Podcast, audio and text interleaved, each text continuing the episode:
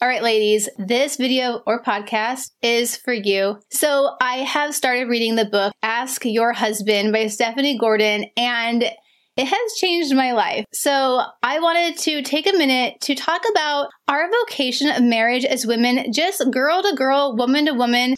Perhaps, you know, this is the moment where things click, that the light bulb goes off and you reject feminism for good in order to align yourselves with the church teaching that has always been. So I hope that you stay with me so we can have this conversation. Go grab some tea or a cup of coffee or wine if it's that time of night, and let's do this. Welcome to What Laura Likes, the podcast that helps you pursue the narrow path. Here you can find content regarding Catholicism, both for those new to the faith as well as those of you looking to go deeper. You will also find content on the vocation of marriage, including motherhood and homeschooling. This audio is from my winter 2022 YouTube season. If you'd like to see the video for this and other episode, you can head to my YouTube channel, What Laura Likes. Please be sure to subscribe to this podcast and leave a review if it adds value to your life. Also, consider supporting this podcast on Patreon to help it continue. You can find out more about me or contact me by heading to my website, whatlauralikes.com, or following me on Instagram at whatlauralikes18. Enjoy the show.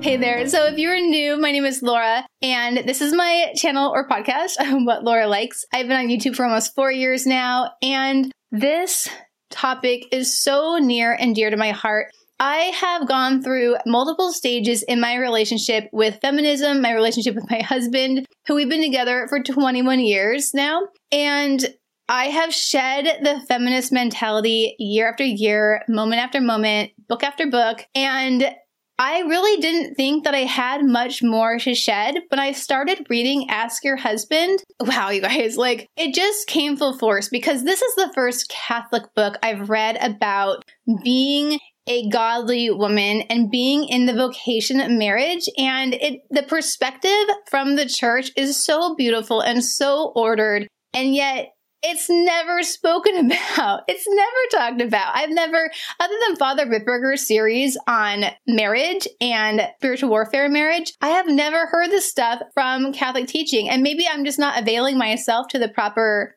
resources. But today I just wanted to take a minute just to talk about what it looks like to be a submissive wife, to be a godly wife that's in the home and properly ordered as a helpmate for our husbands. So, just really quick, the journey I've gone through has been pretty intense over the last 21 years. I started out, you know, just being kind of a sweet high schooler. And then I went to college and I, woo, I embraced feminism. I loved feminism. I took women's studies courses. My children were not going to wear pink. They were not going to wear blue. They were going to wear yellow and green. I was not going to impose gender roles on my children. My boys were going to have dolls and my girls were going to have trucks. And I you know, I had been with Ryan for a few years at that point, and he was like, okay, Laura, all the while knowing that, I guess, knowing out of wisdom, that I would change my ways before we actually had children. At the same time that I was taking these women's studies courses, my dad had found Dr. Laura and had suggested I start listening to her. And of course, once you start listening to Dr. Laura, you realize that she is a, what does she call it? A recovered feminist and explains the beauty of having just really the beauty of embracing motherhood. She doesn't really talk about the vocation of marriage and and that kind of thing, but she puts women in their place a lot because so many people call her with a warped vision of marriage due to the feminism that propagates our society.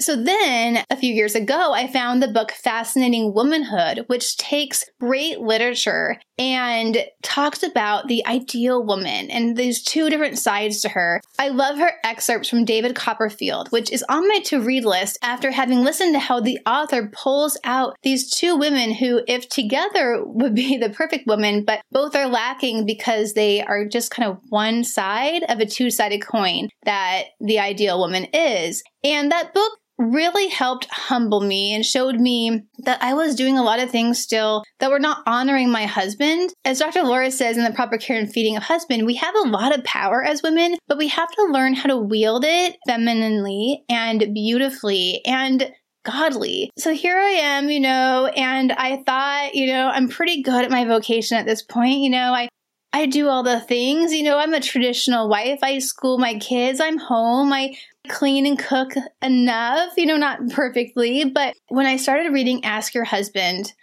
especially the excerpt about from the Council of Trent talking about how women should love being home. And actually it talks about women asking permission to leave the home, which you know, again, you read this stuff and you're sometimes you can get this like feeling like, oh, I don't really like that, or that's kind of weird. But as I've said in other videos, when we get that visceral response to anything we hear, especially when it comes from church teaching, we really need to check why we're having those feelings. And a properly ordered marriage where the woman is the helpmate and the man is the priest of the home.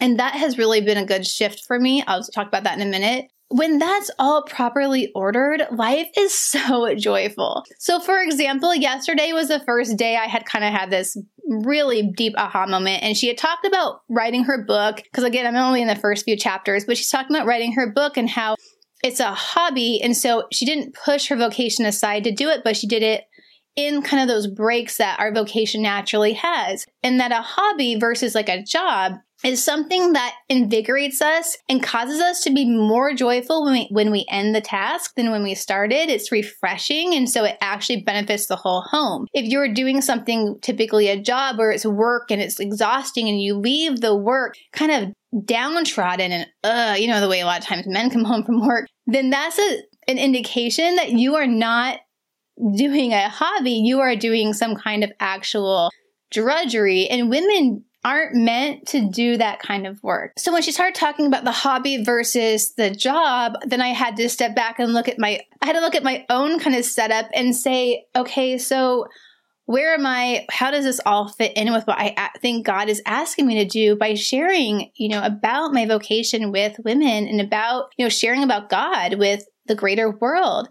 And so yesterday, you know, I, I didn't get up early and my kids didn't play video games, so I didn't touch what Laura likes for an entire day at all. And I had been kind of deep in it for a while now. There was so much beauty to that. I was so present. And, you know, of course, my initial thought is, oh no, then I must have to give this up. Because I tend to be a black and white person. That's just the way I think. I might either everything is like, it's full or empty. There's no in between. And but that's not what God's asking women to do. They're not asking them to just chuck all their extracurricular activities, but it is something where we really need to think through is this blessing my home or is this distracting me from my true vocation? And I know I've talked about that before, but this again just reiterated it. When she mentioned that, you know, we as at home we have this domestic church and it's not talked about very frequently within, I guess, like homilies and things like that, you kind of have to dig around and find women who are talking about the domestic church. But because of that, it makes sense that while the priest is the, you know, the head of the church, you know, your home parish or your chapel, and then, you know, the Pope is the head of the whole, the whole thing. Then also, you know, our husbands are the priests of our home. And so think about how you treat a priest, right? You're super reverent.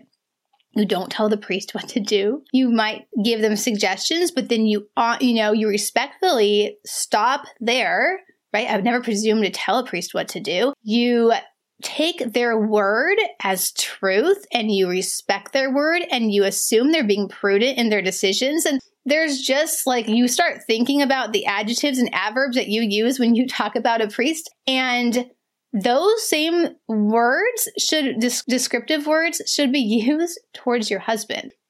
Even that is a pretty tall order, but let me tell you, there is so much blessing when it comes to living in this ordered way. That our husbands are tasked to love us as, as Christ loves the church. That doesn't happen until we submit to our role. And Father Ripperger does say that unless women can learn to be obedient to their husbands, they will not grow in any other virtue. And so this is a tall task, but is a task that we have been called on from the beginning of time with Adam and Eve. Eve was taken from Adam's rib that she is his companion, but she's and she's not at his feet. You know, she's not taken from his feet for him to trot on but she's also not taken from his head to be on equal level with him. You know, she's she's taken from his side. So we walk with our men, we talk, walk with our husbands, but we don't usurp their natural role in the family to be the head of the household. I am not the head of my household. And you know what? That's actually really liberating because that means that the big decisions in my life,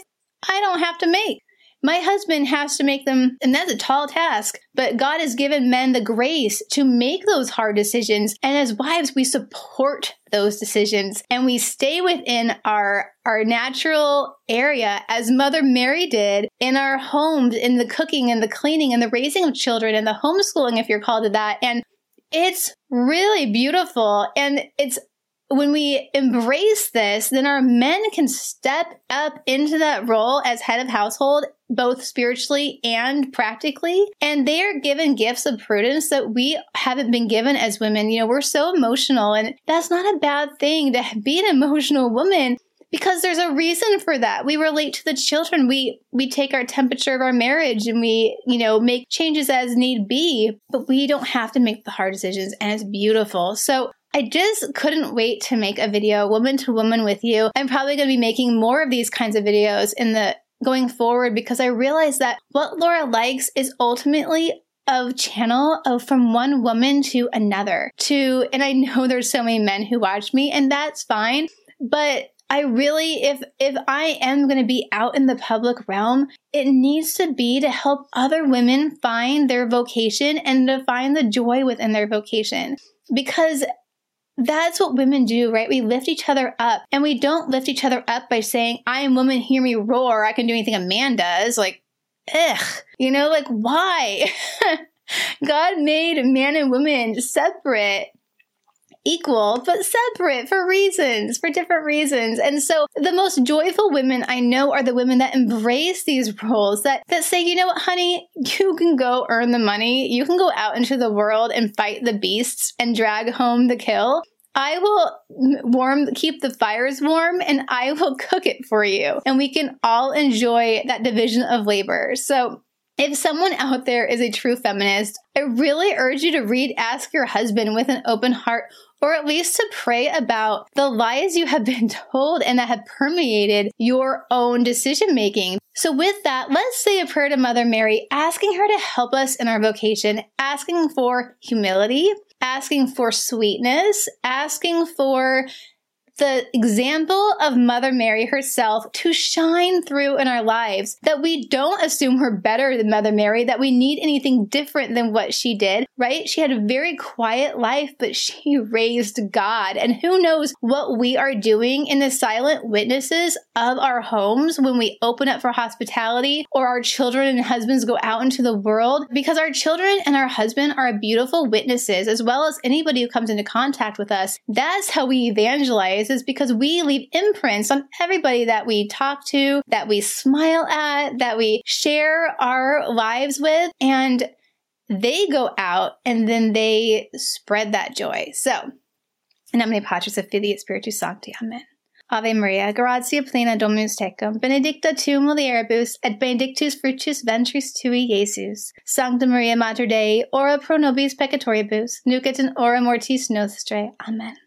Nomine Patris et Filii Spiritus Sancti. Amen. So again, if you haven't grabbed the book, ask your husband. It's only $10 on Kindle. And I think that the resources, the quotes in there, they're so good. And I just ask that you prayerfully consider what I've said, take it to prayer, maybe journal about it, talk to your husband about it. If you have reversed roles or if you have somehow stepped into the decision making of your own household, especially if you have sons, I ask you to really sit down with your husband and talk about the roles that God has given us. I'll put down below the quotes, but you can find actual duties of husbands and duties of wives in the Council of Trent Catechism, which is beautiful and thoughtful and church teaching. So don't be embarrassed by church teaching. Embrace it because church teaching leads us to God and we don't know better than God, right? So if you want to discuss it more, if you want to have a conversation, we can do so in the comments or you can always email me. And I'm happy to do follow up videos. If this is something where you have questions or you want more like practical know how, I'd love to just talk about marriage for the rest of the year, honestly. That'd be amazing. So,